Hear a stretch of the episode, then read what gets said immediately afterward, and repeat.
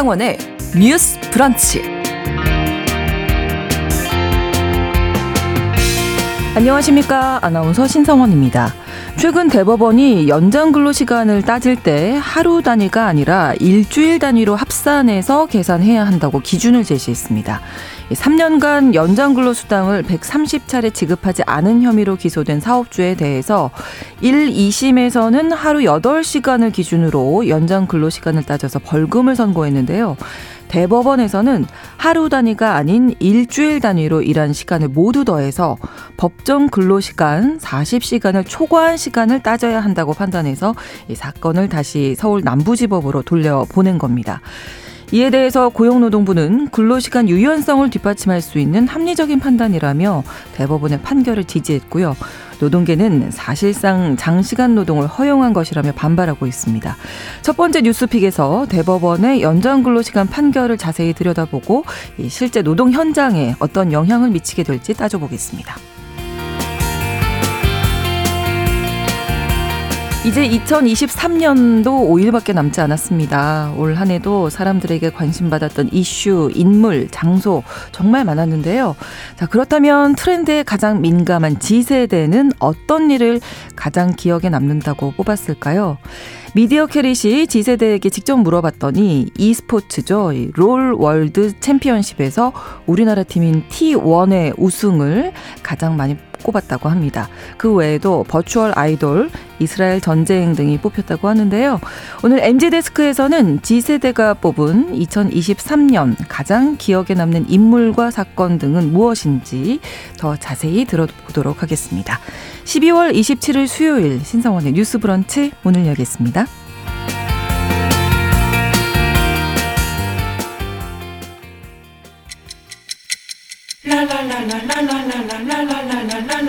듣고 공감하고 진단합니다.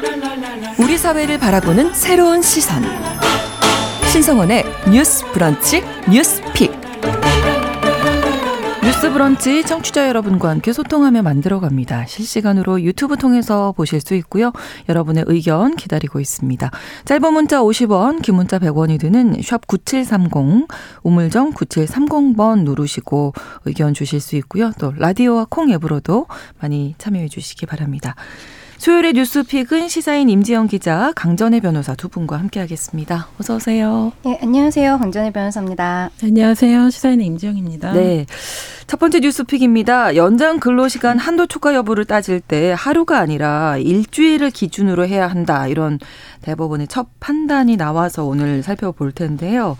일단 이 구체적인 소송 내용을 좀 정리해 주실까요, 임지영 기자님? 네, 노동자 한 분이 네. 항공기 기내 시트를 세탁하는 업체에서 일을 하셨는데요. 네. 2013년 9월부터 3년 동안 근무를 하다가 2016년 11월에 사망을 하셨습니다.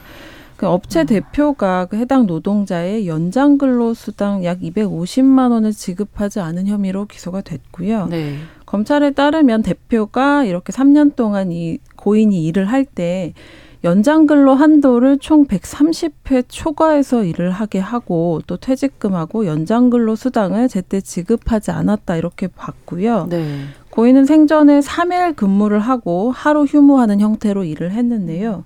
이게 하루에 여덟 시간을 초과한 연장 근로 시간을 계산하면 일주일에 연장 근로 시간이 열네 시간이 나오는데 네. 현행법상 근로자의 연장 근로 시간 일주일에 열두 시간을 넘기면 안 되도록 되어 있는데 이를 어겼다고 음. 본 거죠. 네. 2019년에 근로기준법 위반으로 대표가 재판에 넘겨졌고 1심은 대표를 유죄로 판단해서 벌금을 100만 원 선고했습니다. 2심 역시 1심 판단을 유지했는데요. 이번에 네. 대법원이 대법원에서? 일부 무죄 취지로 음. 파기 환송을 한 거죠. 음. 그러니까 근로자의 연장 근로 그 한도를 계산하는 방식이 아무래도 쟁점이 됐겠네요. 그러면. 네, 통상 주 52시간제라고 말하는 내용이 있는데요. 네. 근로기준법의 규정을 한번 살펴보면은 제 50조에서 일주간의 근로 시간은 휴게 시간을 제외하고 40시간을 초과할 수 없다. 이 항은 1일의 근로 시간은 휴게 시간을 제외하고 8시간을 초과할 수 없다라고 규정이 되어 있습니다. 그리고 53조에서는 연장 근로에 대해서 규정하고 있는데 네. 당사자 간에 합의하면 일주간에 12시간을 한도로 근로 시간을 연장할 수 있다라고 되어 있어요. 그렇다면은 일주간의 근로 시간은 일단 기본적으로 40시간 그리고 서로 간에 합의하면 12시간을 연장할 수 있어서 총 주 52시간제라고 지금 이야기를 하고 있는 부분인데요. 네. 좀 아까 제가 말씀드린 부분에서 1일의 근로 시간을 8시간을 초과할 수 없다라고 근로기준법에서 규정을 하고 있음에도 불구하고 네. 연장 근로에 대해서는 1일에 몇 시간이란 내용이 없고 음. 일주에 12시간을 한도로 한다라는 내용만 있었던 거예요. 네. 그래서 지금 1심, 2심 그리고 어, 대법원의 판단이 달라졌던 것인데요. 이 해당 사업장에서 근로자들은 일주일에 보통 5, 일 정도 일을 했는데 네. 이게 계산 방식을 얘기를 해보면요. 만약에 일주일에 이틀 동안에 열다섯 시간 그리고 삼일 동안 여섯 시간씩 일했다면 어, 일주일에 총 사십팔 시간 일을 한 거잖아요. 네. 근데 아까 말씀드린 주 오십이 시간 제라고 지금 생각을 해보면은 네. 근로기준법 위반이 그 오십이 시간 아닌데 사십팔 시간에서 네. 이틀이 열다섯 시간 그러면은 일일은 여덟 시간이라고 아까 근로기준법에 그렇죠. 규정되어 있다 말씀드렸잖아요. 네. 그러면 하루에 일곱 시간이 초과가 된 겁니다. 예, 네. 그럼 그게 두 번이 초과가 된 거니까 열네 시간 예, 그런데 우리가 지금 12시간이었는데. 네. 14시간인데 지금 연장 근로는 일주일에 12시간만 된다고 되어 있잖아요. 예. 그렇기 때문에 총 근로 시간은 48시간이지만 주 52시간을 넘지 않기 때문에 근로 기준 아 52시간을 넘지 않지만 그 14시간이라는 연장 근로가 음. 12시간을 넘어서 이게 근로기준법 위반이 위반이다. 된다고 본 거예요. 네. 1, 네. 2심에서는 그렇게 본 거죠. 네, 그렇습니다. 네. 근데 이제 대법원에서는 총 근로 시간이 주에 40시간이라고 규정되어 있다는 거. 네. 이거를 보고서는 그 20, 이상 초과한 시간은 연장 근로로 봐야 한다라고 판단을 한 건데요. 음. 결과적으로 그렇다면은 총 근로 시간이 아까 48시간으로 계산이 됐잖아요. 그렇죠. 네. 근데 주 40시간을 근무할 수 있, 근무하는 것으로 근로기준법이 규정이 되어 있으니까 음. 연장은 8시간밖에 안 되는 겁니다. 네, 음. 주로 계산했을 때는 연장이 8시간이 있기 때문에 근로기준법 위반이 아닌 것으로 본 거예요. 네. 이게 결과적으로 이 근로기준법에서 일주는 40시간, 일은 8시간이라고 되어 있는데 네. 연장 근로라는 건 일주에 12시간이라는 내용만 있어서 음. 이러한 해석에 어, 좀 다른 부분이 있었던 것입니다. 예를 들면 뭐 이, 연장 근로에 대해서도 하루 뭐 4시간 뭐 그렇죠. 이렇게 정해져 있었으면 그렇죠. 같은 방식이 될 텐데 그게 지금 쟁점이네요. 네, 그렇습니다. 연, 연장 근로의 제한이라는 규정에서는 음. 주 12시간이라는 내용만 있고 네. 주 8, 하루에 8시간을 초과하는 음. 부분에 대한 규정은 없었기 때문에 네. 대법원에서는 네. 지금과 같은 판단을 하게 된 겁니다. 네. 근데 이번 이런 판결이 정부가 근로 시간에 대해서 적용해온 행정 해석을 뒤집는 판결이라면서요. 있어요. 네, 연장 근로 관련해서 딱 뚜렷한 일 시간이 없다고 예, 예. 말씀하셨는데 그 동안에는 사실 고용노동부가 네. 행정 해석을 해온 거하고는 좀 어긋나는 내용이에요. 그러니까 음. 행정기관이 법 해석을 직접 해서 이제 네. 적용을 하는 거죠. 고용부는 사실은 이번 사례에서 1, 2심이 판단한 것과 마찬가지로 하루 8시간 음. 초과하는 근로 시간을 모두 연장 근로로 계산을 해 왔어요. 예를 네. 들어서 하루 다섯 시간씩 일주일에 삼일 근무한 경우 네. 총 사십오 시간 일한 거거든요. 그렇죠. 오십이 시간 넘기지 않았어요. 그렇지만 네. 고용노동부는 예, 법 위반이라고 음. 판단을 했어요. 왜냐하면 열다섯 시간은 하루 여덟 시간 을 일하고 나머지 일곱 시간이 연장 근로에 해당하기 음, 때문에 음, 그렇죠. 그걸 삼일 했다? 그럼 이십일 시간이거든요 그럼 연장 근로 한도인 주 10, 12시간을 넘겼기 때문에 네. 법 위반이라고 판단한 거죠. 오십이 시간이 안 넘어도. 그렇지만 대법원 방식으로는 앞으로는 이런 사례도 합법이 되게 되는 거죠. 네. 그렇군요. 정부에서 그럼 이 대법원 판결에 대해서는 어떻게 보고 있습니까? 네, 고용노동부에서는 지금까지의 행정 해석과는 다르지만 연장 근로시간 주단위 계산에 대한 이 대법원의 판결을 존중한다라는 음. 참고 자료를 냈습니다. 네. 네, 바로 어제 있었던 일인데요. 고, 고용노동부는 이번 판결이 행정 해석으로만 규율됐던 연장 근로시간 한도 계산을 어떻게 할지에 대해서 대해서 대법원이 기준을 최초로 제시한 것이라고 얘기를 하면서 경직적인 근로시간 제도로 인한 산업 현장의 어려움을 고민한 것을 이해하며 이를 존중한다 이렇게 이야기를 했습니다. 네. 그러면서 바쁠 때 더 일하고 네. 덜 네. 바쁠 때 충분히 쉴 수 있도록 음. 근로시간 유연성을 뒷받침하는 합리적인 판결로 판단한다라고 하면서 지금까지 고용노동부의 행정해석이랑은 좀 다르잖아요. 그래서 그렇죠. 행정해석에 대한 변경을 추진하겠다라고까지 밝혔습니다. 네. 그러면 전체적으로 보면 이게 우리 노동시장에 정말 큰 변화가 생기는 판결이었네요. 네, 그냥 생각해봐도 하루에 몇 시간을 일하든 일주일에 일하는 시간이 다 합쳐서 음. 52시간만 넘으면 넘지 않으면 어, 넘지 거니까. 않으면 된다. 네. 이거랑 어 하루에 12시간을 넘기면 안 된다. 이 차이는 사실 엄청 큰 거거든요. 네. 하루에 어, 몇 시간을 일하든 만약에 다 합쳐서 52시간 넘지 않는다 주 단위로 그럴 네. 경우에 의무 휴게 시간을 따지면 4시간마다 30분이 발생하는 그렇죠. 하루에 최대 21.5시간 일할 수 있게 음. 되는 거거든요. 몰아서 일하고 네, 나머지 그렇죠. 좀 쉬고 네. 뭐 이런 식으로 몰려 몰아서 일하고 밤샘 근무 가능해지고 이런데 음. 어 예를 들어서 병원 같은 데가 교대 근무하고 있잖아요. 네. 그런 업종 근로자들한테는 굉장히 큰 영향을 미칠 음. 것으로 보고 있어요. 그러니까 2조 3교대 일하던 사람들도 네. 사실 2조 2교대 해도 전체 근로 시간이 50, 주 52시간만 넘지 않으면 뭐 음. 문제가 아니다 이렇게 될 수 있고요.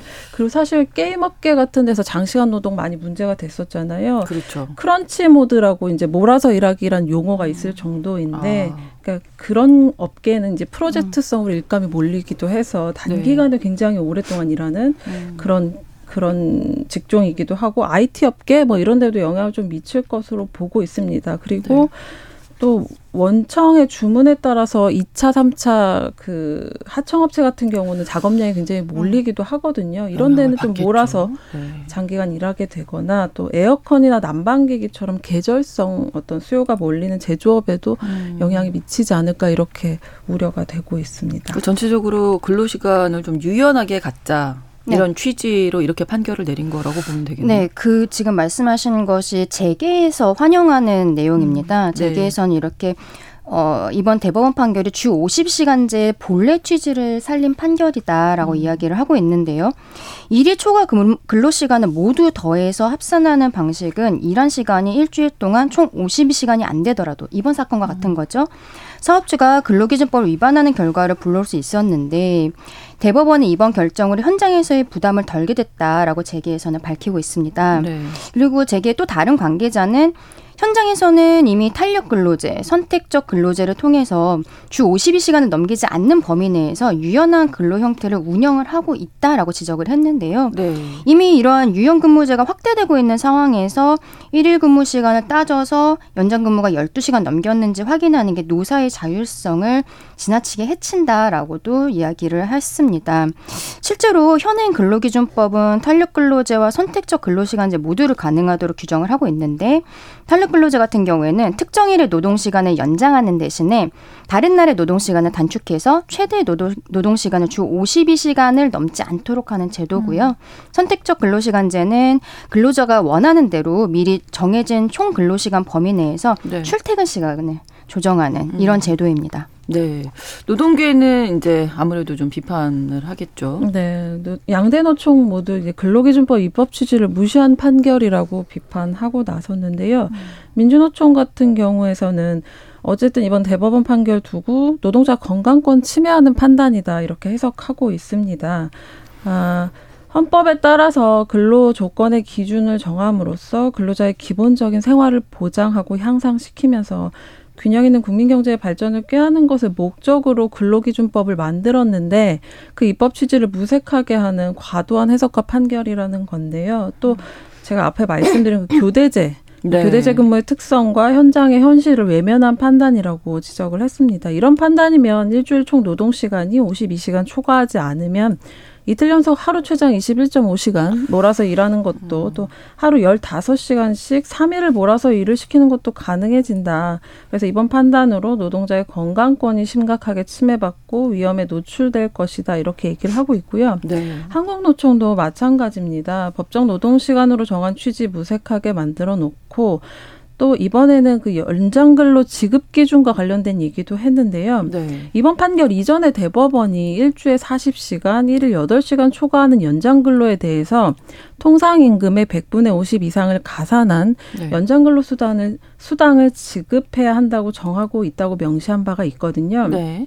이번 판결을 내린 대법원에서조차 판결문에 연장근로 지급 기준과 형사 유죄 판단 기준은 별도다 이렇게 밝히고 있다고 강조를 했어요. 그러면서 연장근로 수당을 고려한 판결이 아니고 가산임금 지급 의무가 있다는 것은 부정하지 않고 있기 때문에 판결을 이유로 연장근로 수당이 줄어든다고는 볼 수 없다. 그래서 국회가 연장근로에 대한 현장의 혼란을 막고 노동자의 건강권 보호를 위한 입법 보완에 즉시 나서야 한다. 이렇게 주장하고 있습니다. 네. 노동시간 관련 해서 뭐 올해 초 69시간 네. 뭐 얘기 나와서 좀 시끌시끌했었고 지난 11월에는 정부가 다시 근로시간 개편안 또 발표했는데 이번 판결이 좀 이것과 관련이 있다고 보십니까? 네, 정부는 현행 주 52시간 시간제 큰 틀은 유지하면서 현장에서 어려움을 겪는 일부 업종과 직종에 한해서는 연장근로 관리 단위를 선택할 수 있도록 근로시간 제도 개편을 지금 추진하고 있는 상황입니다. 네. 이와 관련해서 고용노동부가 지난 6월에서 8월 사이에 국민 6,030명을 대상으로 진행한 설문조사 결과가 있는데요. 주 52시간제에 대해서 국민의 48.2%는 장시간 근로에서에 도움이 됐다라고 대답을 했는데 54.9% 같은 경우에는 업종과 직종별 다양한 수요 반영이 곤란하다라는 응답이 있었습니다. 음.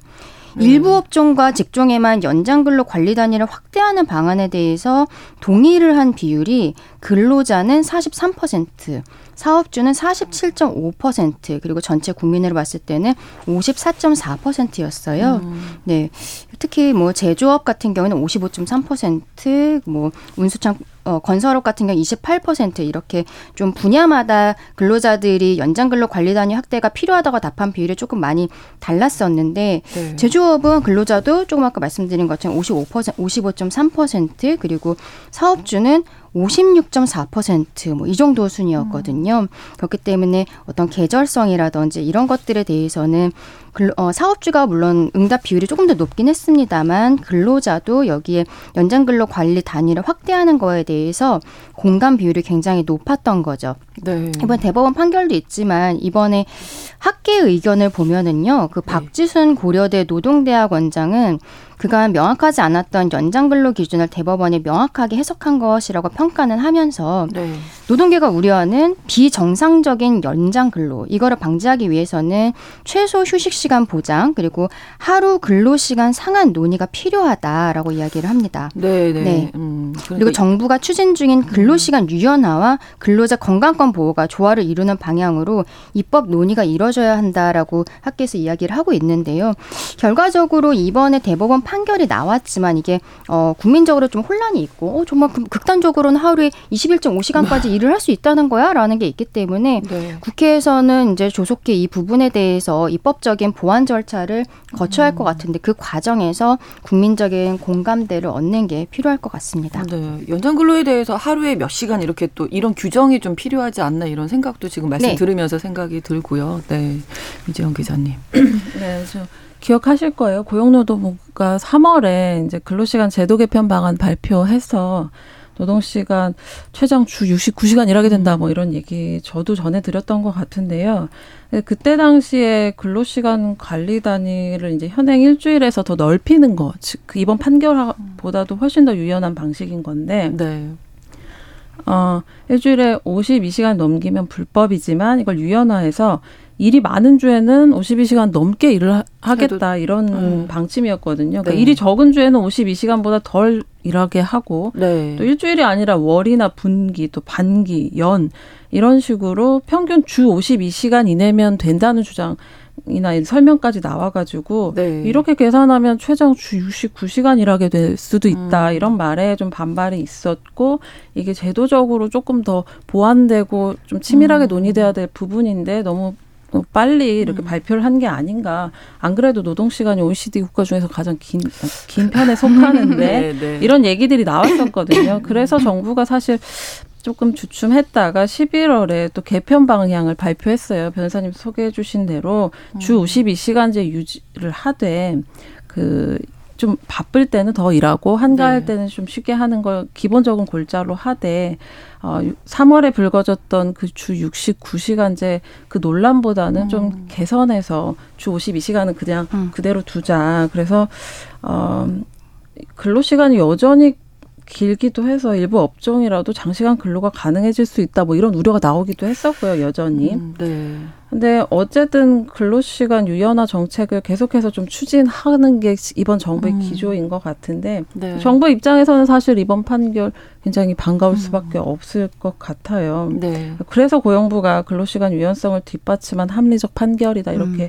반응을 하고 있는 것 같은데 행정 해석도 이제 변경할 네. 것이다 이런 얘기도 나오잖아요. 네, 근데 네. 우리가 좀 간과하면 안 될 게 이번에 그 대법원 판결이 그 법 조문을 해석한 거고 법 조문에서 어떤 미비한 부분에 음. 대해서 좀 원칙적으로 적용을 해서 법 해석을 한 부분인 거지. 그렇죠. 어떻게 보면 바람직한 근무 형태를 제시했다고 볼 음. 수는 없거든요. 이게 네. 정책적인 부분이 아니라는 거죠. 그렇죠.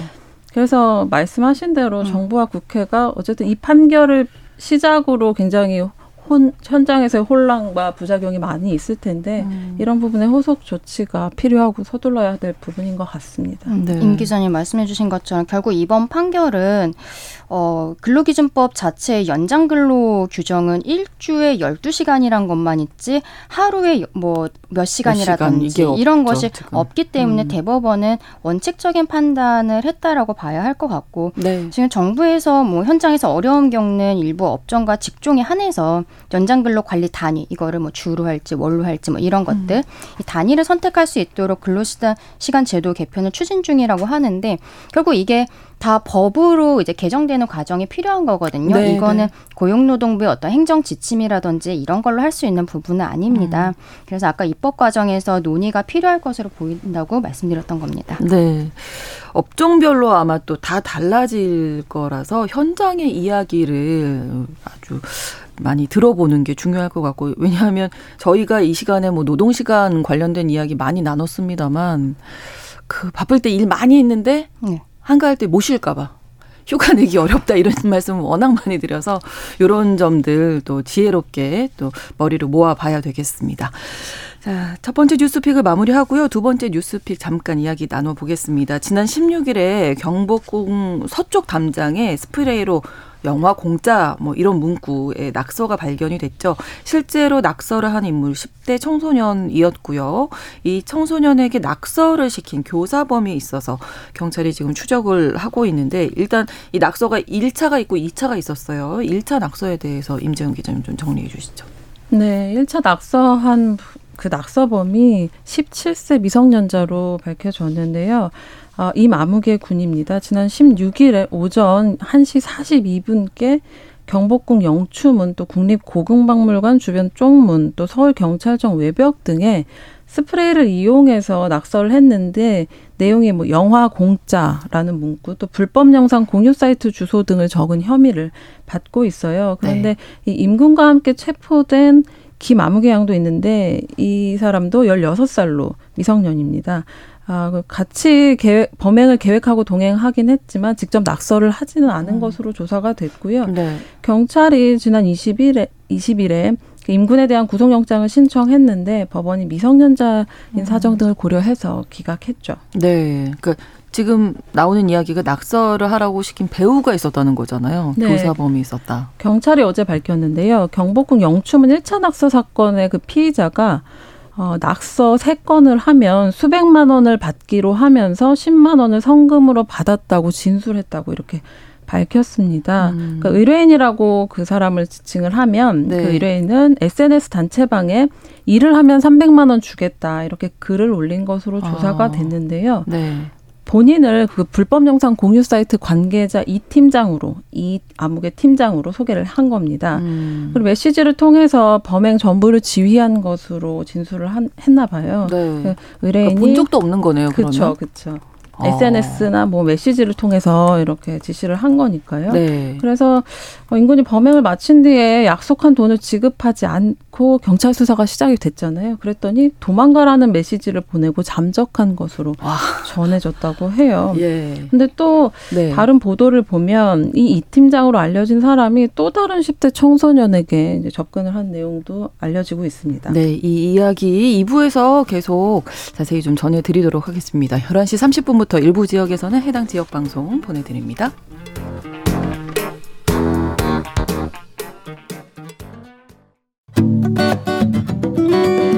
여러분은 지금 KBS 1라디오 신성원의 뉴스 브런치를 함께하고 계십니다.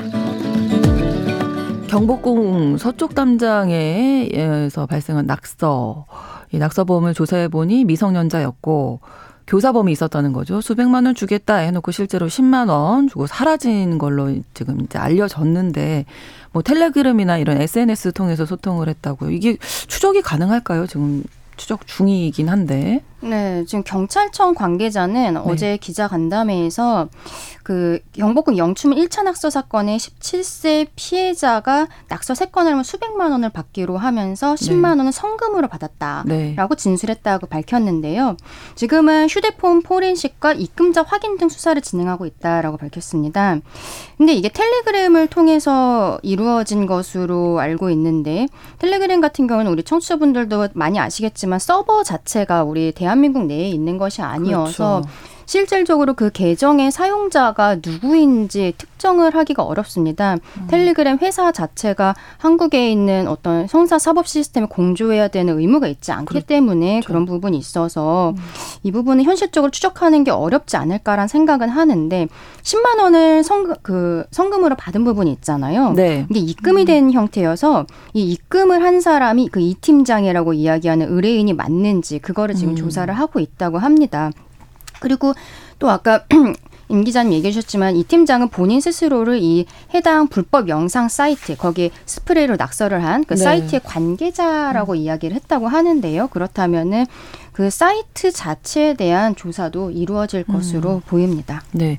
일단 낙서범과 교사범 이제 문화재에 지금 낙서를 네. 한 거잖아요. 이거 어떻게 처벌이 되나요? 일단 현행법상 공공기물에 허가 없이 낙서 같은 거를 해서 훼손하는 것은 형법상 재물손괴 이런 음. 것으로 처벌받을 수 있는 엄연한 범죄 행위입니다. 그렇죠. 그런데 이번 같은 경우에는 문화재잖아요. 그렇죠. 문화재로 지정된 건축물 이런 것들을 훼손하면 문화재 보호법 위반이 돼서 더 가중 처벌이 돼요. 음. 구체적으로 보면은 문화재 보호법 92조에서 국가 지정 문화재를 손상, 절취 또는 은닉하거나 그 밖의 방법으로 그 효용을 해야 한 자는 3년 이상의 유기징역에 처한다. 라고 되어 있습니다. 음. 우리 방송 많이 들으시는 분들 아시겠지만 3년 이하도 아니고 3년 이상이면은 사실 한국의 법제도 하에서는 굉장히 높은 형이거든요. 그렇죠. 네. 그리고 이번 사건 경우에는 1차 낙서범이 미성년자가 두 명이었어요. 그 임모군은 실제로 스프레이로 낙서를 했고 네. 같이 갔던 김모 양이 있는데요. 김모 양은 낙서는 하지 않았지만 같이 동행을 했던 것이 밝혀졌습니다. 이게 단체나 다중이라고 볼 수도 있다면 음. 이 가중이 돼요. 그럼 93도에서 어. 가중이 돼서 어 형의 2분의 1까지 가중을 할 수 있기 때문에 그러면은 3년 이상의 유기징역이 아니라 4년 6개월 이상의 유기징역 어. 이런 형 자체가 가능할 수도 있을 것으로 보입니다. 네. 그리고 이건 형사적인 부분이고요. 별도로 민사 소송도 가능합니다. 음.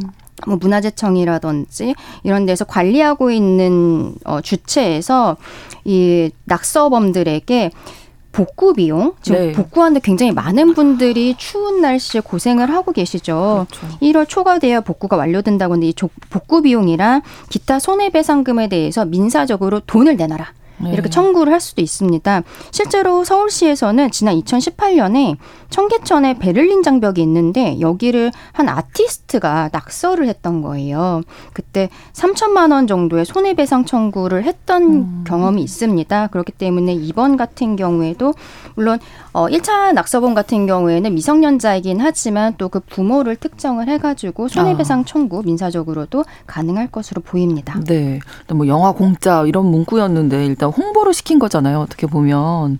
근데 이 영상 사이트가 불법 사이트여서 이 문제도 좀 짚어봐야 될 것 같아요. 네, 굉장히 유명하죠. 영화 불법 공개 사이트 누누라는 네. 이름이 이번 낙서에 좀 언급이 됐고 그 윌럼프 TV라는 것도 언급이 음. 됐는데요. 영상 불법으로 공유하는 사이트고 이제 방송통신위원회가 사실 심의 거쳐서 IP 차단하기도 하는데 업자들이 사실 IP만 바꿔서 다시 음. 광고하기 때문에 네. 원천 차단이 불가능하고 대부분 해외 서버를 두고 있어서 그렇죠. 대응이 쉽지 음. 않은 것으로 알려져 있죠. 특히 2021년에 개설된 누누 TV가 좀 유명한데 OTT에서 원래 이용료 내야지 볼 수 있는 유료 콘텐츠를 무료로 공유했죠. 지난 음. 3월 기준으로 업계 추산하기를 누누TV 접속자, 접속자가 천만 명 이상이었다고 어. 해요. 엄청난 와, 규모인데 그러네요. 그래서 지난 4월에 방통위가 차단 조치를 했는데 효과가 없었습니다. 왜냐하면 음. 도메인 주소만 조금씩 바꾸는 것들이 계속해서 나타나서 대체 모방 사이트가 계속해서 만들어졌다고 합니다. 네, 이번에 이 문제도 같이 좀 심각하게 생각을 해봐야 할 것 같고 아무튼 1차 낙서였고요. 두 번째 낙서범은 1차 낙서 보고 모방했다 이렇게 얘기를 했는데 1차 낙서범은 이제 미성년자이기 때문에 구속영장이 네. 기각이 됐고 2차 낙서범은 영장을 발부했죠. 네. 그렇기 때문에 많은 국민들께서 놀라셨던 게 아니 1차 낙서범이 더 나쁜 거 아니야? 에이. 네. 왜 1차는 구속이 안 되고 오히려 그냥 모방 범죄를 음. 했던 사람만 구속이 되는 거야? 라고 하면서 굉장히 의아하게 생각을 하셨을 것 같은데 네. 이게 안타깝지만 나이의 차이입니다. 1차 낙서범은 미성년자라고 아까 음. 말씀을 드렸잖아요. 그 소년이 되면 소년이라고 법적으로 표현을 하는데요. 형법에서는 네. 소년의 경우에는 부득이한 경우가 아니면은 구속을 안 하도록 음. 법적으로 겨, 규정이 되어 있습니다. 그런데 첫 번째 낙서범이 자백을 이미 했어요. 음. 그리고 주거가 일정한 상황이고 그리고 어, 본인의 자백뿐만이 아니라 다른 정황 증거들도 이미 경찰에서 충분히 확보를 음. 하고 있기 때문에 네. 이후에 뭐 형법적으로 그 법원에서 정식으로 재판을 하면서 징역형을 받던지 아니면 징역형에 뭐 집행유예가 나오던지 이런다고 해도 지금 당장 수사 단계에서 구속할 필요는 없다라고 법원에서 판단을 했던 것인데 네. 그게 뭐 법적으로 죄질이 이찬학서범이 더 나쁘다 뭐 이렇게 판단했다라기보다는 네, 소년에 대한 어, 배려랄까요? 네. 뭐 그런 부분 지금 현행법상으로 그렇게 되어 있기 때문에 구속이 되지 않았던 것입니다. 네. 이, 네. 이 유사 범죄 벌어지지 않게 예방에 힘 쏟겠다 경찰은 이렇게 밝혔는데 자꾸 이런 일이 좀 반복되는 경향도 없지 않아서 이게 잘 안 지워지잖아요. 그냥 우리가 딱 썼다가 지우는 것처럼 지우개로 그렇죠. 이게 아니라서 문화재이기 때문인데요. 문화재청이 이제 세척 또 생맞춤 같은 후반 작업을 아, 하고 있는데 그 전문가 자문 같은 것들도 많이 받아야 되고 그래서 내년 1월 4일에 그 지금 그 가림막을 두고 있는데 그걸 걷고 제거 작업 마친 담장을 공개할 예정이라고 합니다. 그리고 또이 낙, 이 스프레이 낙서뿐만이 아니라 이제 사대 궁궐 또 종묘 조선왕릉 내부 낙서 현황을 파악해 보니까 낙서 정말 많다면서요. 네, 건물 기둥 또 벽체에 아. 스프레이는 아니지만 연필, 유성펜, 네. 수정액, 뾰족한 도구 이런 걸로 낙서가 많이 있다는 걸 확인했거든요. 음. 문화재청이 어쨌든 이번 사건 계기로 뭐 순찰 인력을 좀 늘리고 원래 문화재에 CCTV가 있긴 하지만 외곽 경계까지 좀 모니터링하는 음. CCTV를 좀 더 설치하고 방제 시스템을 구축할 계획이라고 하는데요. 네. 어, 새로운 그 체계적인 조치 재발 방지 위한 종합 대책은 그 1월 4일 가림막이 음, 걷어지는 그때 발표할 예정이라고 합니다. 네, 정말 심각한 범죄라는 걸 좀 알았으면 좋겠어요. 네, 이게 아무래도 CCTV 같은 것들이 옆에 있으면은 한국인들은 옆에 누가 보고 있다라고 생각하면 이제 못하는 것들이 있잖아요. 그렇고 네. 우리 도로에도 보면 실제로 CCTV 아닌데 카메라 모양만 아, 있어도 아, 사람들이 네네. 다 속도 줄이고 이러는데 CCTV의 추가 설치가 많이 필요할 것 같습니다. 왜냐하면은 음. 사람들이 왔다 갔다 하면서 실질적으로 여기를 관리한다는 거는 쉬운 일이 아니기 때문에 CCTV 관제실에서 이거를 계속적으로 보는 부분들 그걸 네. 해야 될 것 같고 우리가 사실 생각해 보면 예전에 숭례문이 네. 2008년 벌써 15년이 지났습니다만 그때 방화범에 음. 의해서 전소됐던 굉장히 아픈 기억을 우리 대한민국이 가지고 있는데 그때 이후에도 아직까지 이 문화재에 대해서 24시간 관리 체제가 제대로 되지 않았다는 것도 사실 저는 국민 한 사람으로서 음. 조금 안타깝고 이번 사건을 계기로 좀 전체적인 관리 시스템이 잘 개선이 되었으면 하는 바람입니다. 네. 말씀하신 숭례문 방화 사건 같은 경우 굉장히 충격적이었잖아요. 네. 그 네. 소실되는 과정을 전 국민이 예, 지켜본 것도 그렇고 네. 후속 작업을 보면 사실은 지금과 같이 복원하는데 225억 원의 혈세가 투입이 됐고 5년 3개월이나 걸렸거든요. 방화라는 큰 규모 이것도 숭례문이라는 그 상징성을 가지고 있어서 더 이렇게 오래 걸리고 우리 기억에 더 남아 있기도 음. 한데 네. 어쨌든 현행법상 공공 기물에 허가 없이 낙서 훼손하는 게 처벌받을 수 있는 엄연한 범죄 행위라는 걸 좀 기억했으면 좋겠고 아마 이번에 그 의뢰인이라고 한 사람이 10대에게만 좀 접근하는 것도 이유는 있을 것 같거든요. 그러니까요. 네. 그런 맞습니다. 부분에서 SNS에서 뭔가 접근하는 방식에 음. 대해서 좀 많이 경각심을 가져야 될 것 같습니다. 그렇습니다. 문화재 그대로 잘 보존해서 우리가 후손들에게 네. 어, 물려줘야겠죠. 훼손되지 않도록 어, 하는 방법 좀 생각해봐야 될 것 같습니다. 수요일의 뉴스픽 시사인 임지영 기자, 강전혜 변호사 두 분과 함께했습니다. 고맙습니다. 네, 감사합니다. 고맙습니다.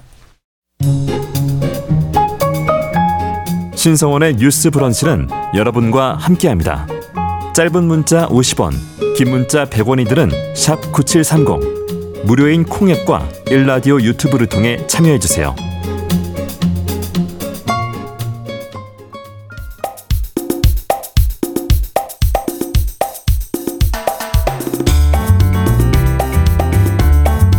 청년들의 시각으로 우리 사회를 진단합니다. 뉴스 브런치 MZ 데스크.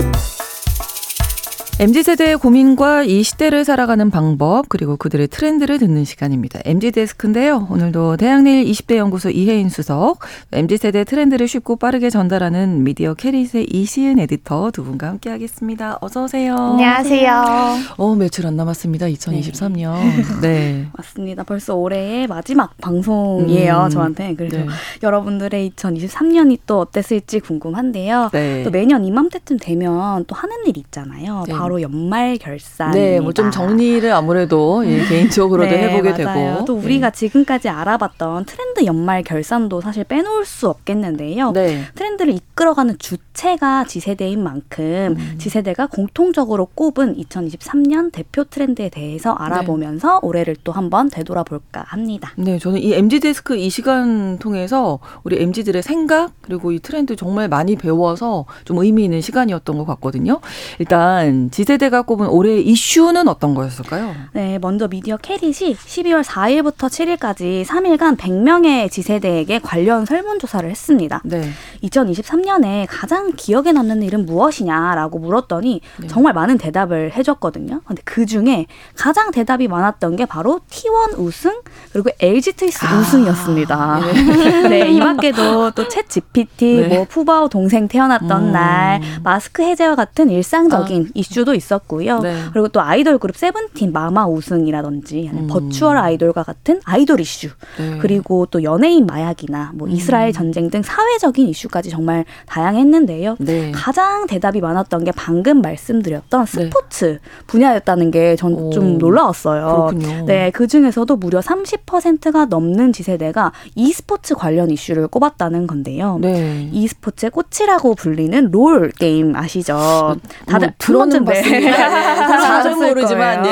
또 학부모 네, 네, 네. 청취자분들 정말 잘한다고 들어보셨을 게임인데요. 네. 근데 이 롤 게임에도 이제 월드컵 같은 음. 국제 경기가 있어요. 대회가 네. 있는데 이제 그걸 월즈라고 부릅니다. 네. 올해 월즈가 우리나라에서 열리기도 했고 우리나라 팀 중 하나인 T1이 이제 그 월즈에서 우승을 차지했거든요. 네. 또 많이들 들어보셨을 선수 페이커가 페이커는 알아요. 네.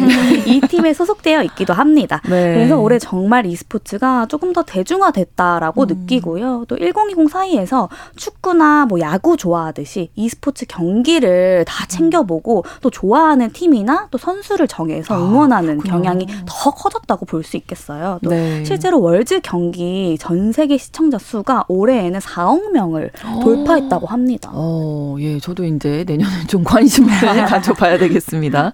지세대에 관심을 받는 스포츠 또 뭐가 있을까요? 네, 앞서 살짝 지나갔는데 그 네. LG 트윈스 우승을 꼽은 지세대도 굉장히 네, 많았어요. 거의. 이게 무려 29년 만에 그렇죠. 우승을 한 거라 진짜 네. 축제 분위기가 따로 없더라고요. 음. 이제 뭐 여기에 이제 다른 뭐 LG가 이제 할인 할인을 할 것이다. 뭐 LG 전자의 이제 이런 콩고물에도 관심을 많이 갖기도 하고요. 네. 사실 야구하면 너무 일반화인가 싶지만 좀 네. 왠지 아빠들의 스포츠 같은 느낌이 있잖아요. 남성분들이 그렇죠. 많이 좋아했었죠. 네. 그리고 이제 뭔가 4050이 좀 더 많이 시청한다 음. 이런 이미지가 있었는데 요즘 Z세대 야구 팬이 점점 늘어나고 있어서 네. 이런 스토리까지 좀 확산되는 경향이 많이 있는 것 같습니다.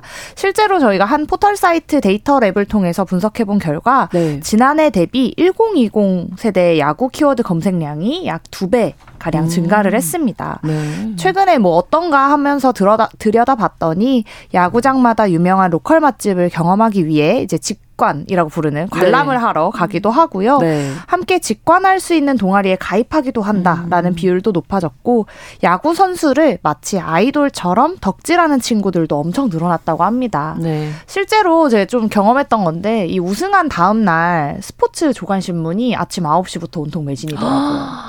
그래서 아, 저는 신문을, 그 신문을. 간직하려고 맞아요. 29년 만에 우승이니까 맞아요. 뭐 이제 아. 20대들 사이에선 나 태어나고 우리 집 응원한 이래 막 처음 우승이다 이런 얘기하면서 네. 저는 사실 그 종이 신문은 네. 또 사실 10대 구독률, 20대 구독률 굉장히 낮거든요. 한 1.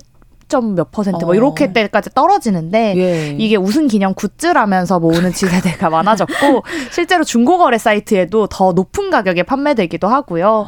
신문사에 음. 다시 재인쇄해 달라면서 20대들이 어. 전화를 그렇게 많이 걸어서 예. 실제로 재인쇄를 하기도 했다고 아. 합니다. 예. 그래서 앞으로 야구나 e스포츠를 음. 좀 주목해 보시면 어쨌든 이 20대 10대 친구들이 어떤 거에 열광하고 음. 반응하는가 그 변화를 또 음. 관찰하실 수 있을 것 같습니다. 네, 트렌드를 놓치지 않으실 수 있습니다.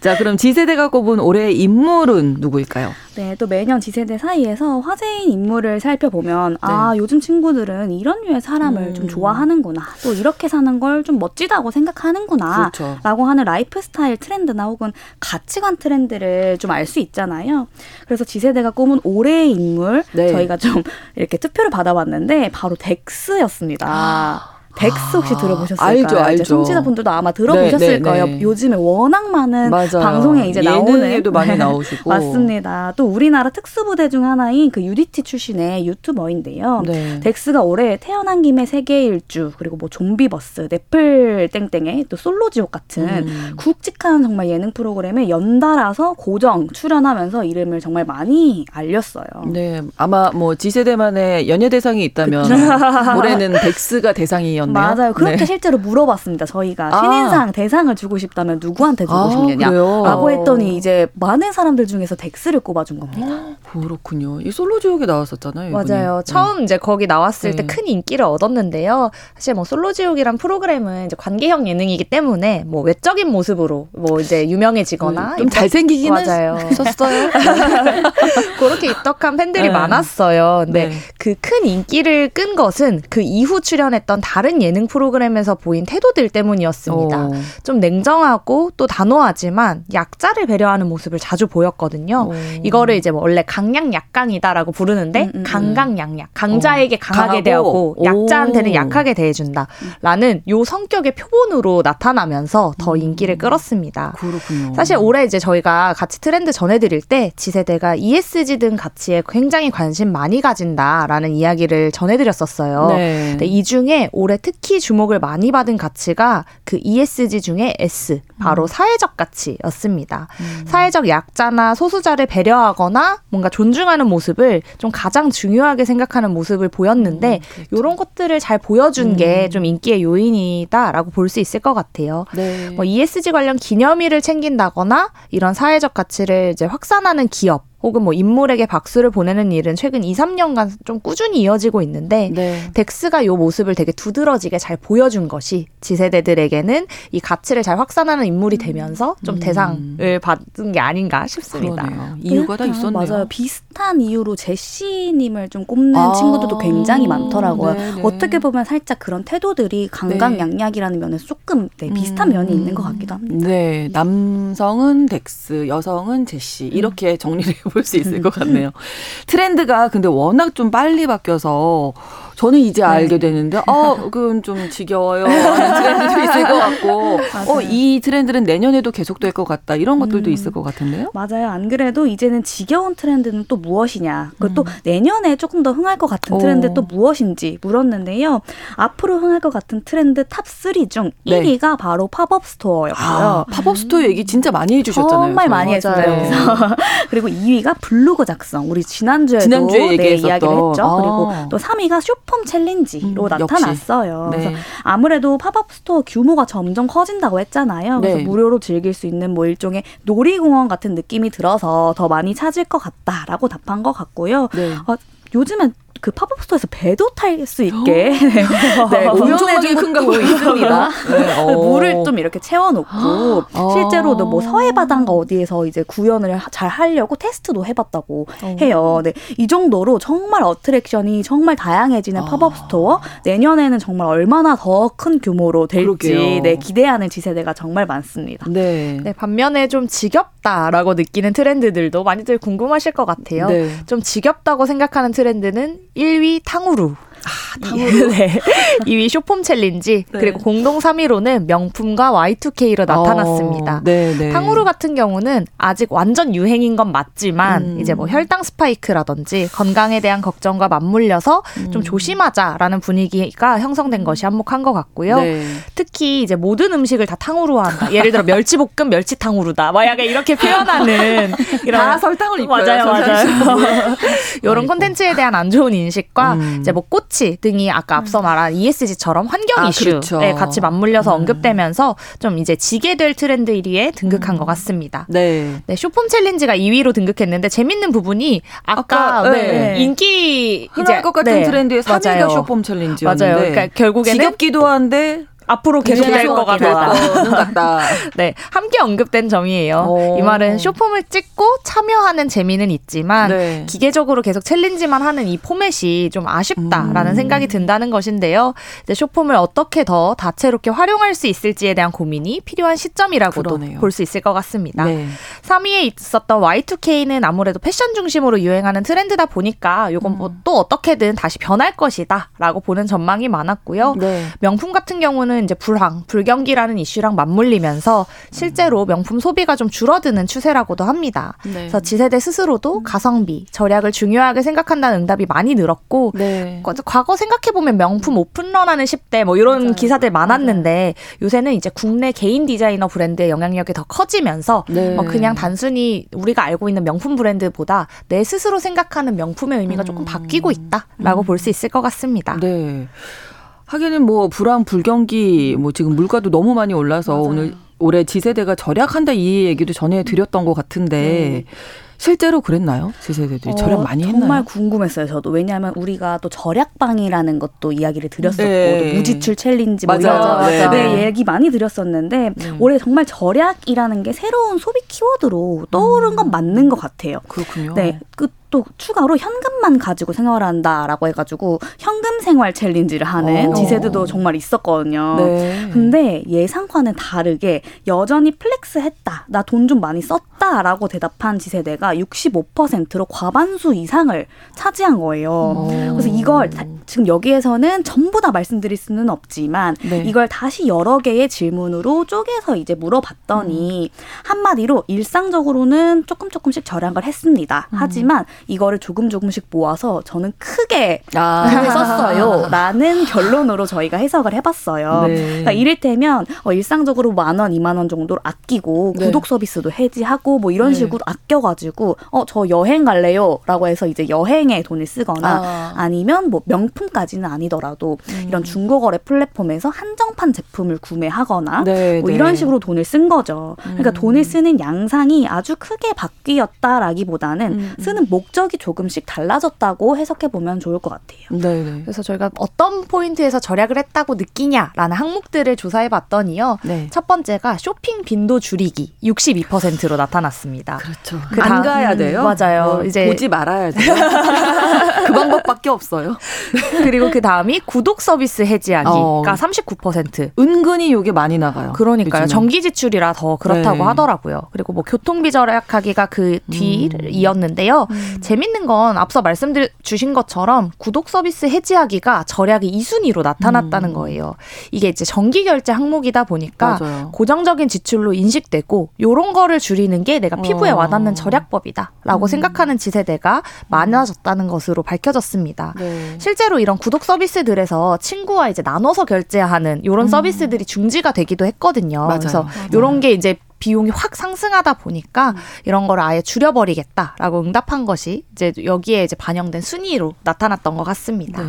끝으로 좀 흥미로웠던 설문 주제 어떤 게 있을까요? 어, 또 저는 이런 결과가 재밌었던 것 같아요. 뭐 나이와 학벌보다 MBTI 혹은 내가 소속된 팬덤이 나를 네. 대표한다라고 음. 생각한다는 건데요. 뭐 이를테면 누군가한테 나 소개할 때 이름과 나이만 얘기하는 게 아니라 난 이런 아이돌을 좋아하는 팬덤에 소속되어 있어라고까지 음. 소개를 하는 거예요. 이제 네. 그게 익 숙해졌다라는 건데 이제 그만큼 같은 취향을 가진 소수의 친구들하고 뭉치는 경향이 생겼다라고 봐주시면 될 것 같고요. 그래서 이렇게 취향 중심으로 모인 그룹들이 나서서 이제 뭐 얘기 들었던 생일 카페 같은 네. 이벤트를 열기도 하거나 뭐 브랜드만큼 퀄리티가 아주 높은 팝업 스토어를 기획하는 일도 음. 생겼었거든요. 그래서 앞으로는 더 많아질 거고 그만큼 그들이 발휘하는 힘들을 앞으로 좀 주목해 보시면 어. 좋을 것 같습니다. 네, 네. 네, 저는 취미가 계속 변하는 것들 기억하시면 아. 좋을 것 같아요. 올해 축구, 뭐 농구, 뭐 다양한 취미를 음. 공유 드렸었는데 네. 여전히 다양한 운동을 찾는 Z세대가 좀 늘어나고 있다는 것이 인상 깊었고요. 코로나 이후 꾸준히 헬시 플레저라고 이제 건강을 기쁘게 이렇게 관리하는 아. 요 트렌드가 생겼는데 네. 재미있게 건강 관리를 하려는 MZ가 늘어난다. 그리고 그것이 어디로 가고 있는가를 보시면 좋을 것 같고 네. 올해 저희가 소개드리지 못했는데 짧게 말씀드리면 수영 같은 것들도 네. 새벽 수영 이런 거 거의 오. 뭐 시, 수강 신청이 너무 어렵대요. 아, 그래서 아, 근데 예. 여기에 이제 지세대들이 막 뛰어들기 시작했다는 이런 변화들을 좀 보시면서 이제 내가 꾸준히 할 수 있는 스포츠에 좀 더 이렇게 찾아 떠나는 지세대들을 주목해 보셔도 좋을 것 같습니다. 네, 이렇게 MZ들의 올 한 해 트렌드를 결산해 봤는데 오늘이 네. 이제 MZ 데스크가 마지막 방송이었어요. 네네. 네. 네, 그래서 어떠셨는지 저는 참 유익한 시간이었고 좀 힐링하는 시간이었는데 시간이 많지 않아서 짧게 한 말씀씩만 아, 부탁드릴게요. 저, 는 아주 좋았고요. 가장, 가장 말씀드리고 싶었던 게 이제 시간이 네. 없으니까 한마디로 이야기를 하자면 사실 트렌드라는 게 관련 네. 업계에 있으면 참 중요하지만 네. 사실 모르고 지나가도 괜찮은 사람들이 음. 참 많고 모른다고 해서 뒤처지는 게 절대 아니라는 거. 네. 저도 매일매일 공부하면서 기사를 쓰고 있지만 네. 정말 어렵습니다. 어렵습니다. 네, 그, 그런데 또 알면 재밌는 게 음. 트렌드니까 네 앞으로 또 재미있는 트렌드 이제 생기면 저희를 또 생각해 주시면 좋을 것 같아요. 한 말씀만 네. 해주시면. 저는 이제 한 가지만 기억하시면 좋을 게 트렌드가 특정 세대가 만드는 건 아니라는 거. 아, 이제 그렇죠. 연령을 불문하고 네. 어떤 사람이냐가 트렌드를 만든다는 것. 이거 기억하시면 너무너무 좋을 것 같습니다. 네, 이렇게 트렌드로 소통하는 거 참 좋았던 것 같습니다. 이혜인 수석, 이시은 에디터 두 분과 함께 했습니다. 고맙습니다. 감사합니다. 뉴스 브런치 마치겠습니다. 고맙습니다.